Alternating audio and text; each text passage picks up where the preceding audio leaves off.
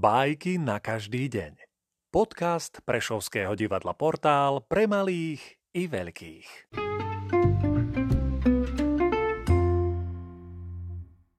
Jozef Lada o vlkovi, líške a opici. Chytil vlk v lese ovcu. Už sa ju chystal pripraviť o život, keď mu ju ukradla líška.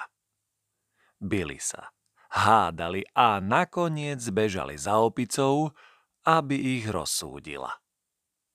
Žiadam sudcu, aby čo najprísnejšie potrestal líšku, pretože je to najpodlejší zlodej pod slnkom, kričal vlk. A ja ťa žiadam, aby si čo najprísnejšie potrestal vlka, pretože je to najukrutnejší zabijak, čo chodí po svete útočila líška. Opica sa poškriabala za uchom. Líška je naozaj prefíkaný zlodej, ale keď ju odsúdim, iste sa mi pomstí. Vlk je naozaj ukurtánsky zabijak, ale keď ho potrestám, kto vie, či ma potom nezožerie. A preto povedala. Milý vlk, milá líška?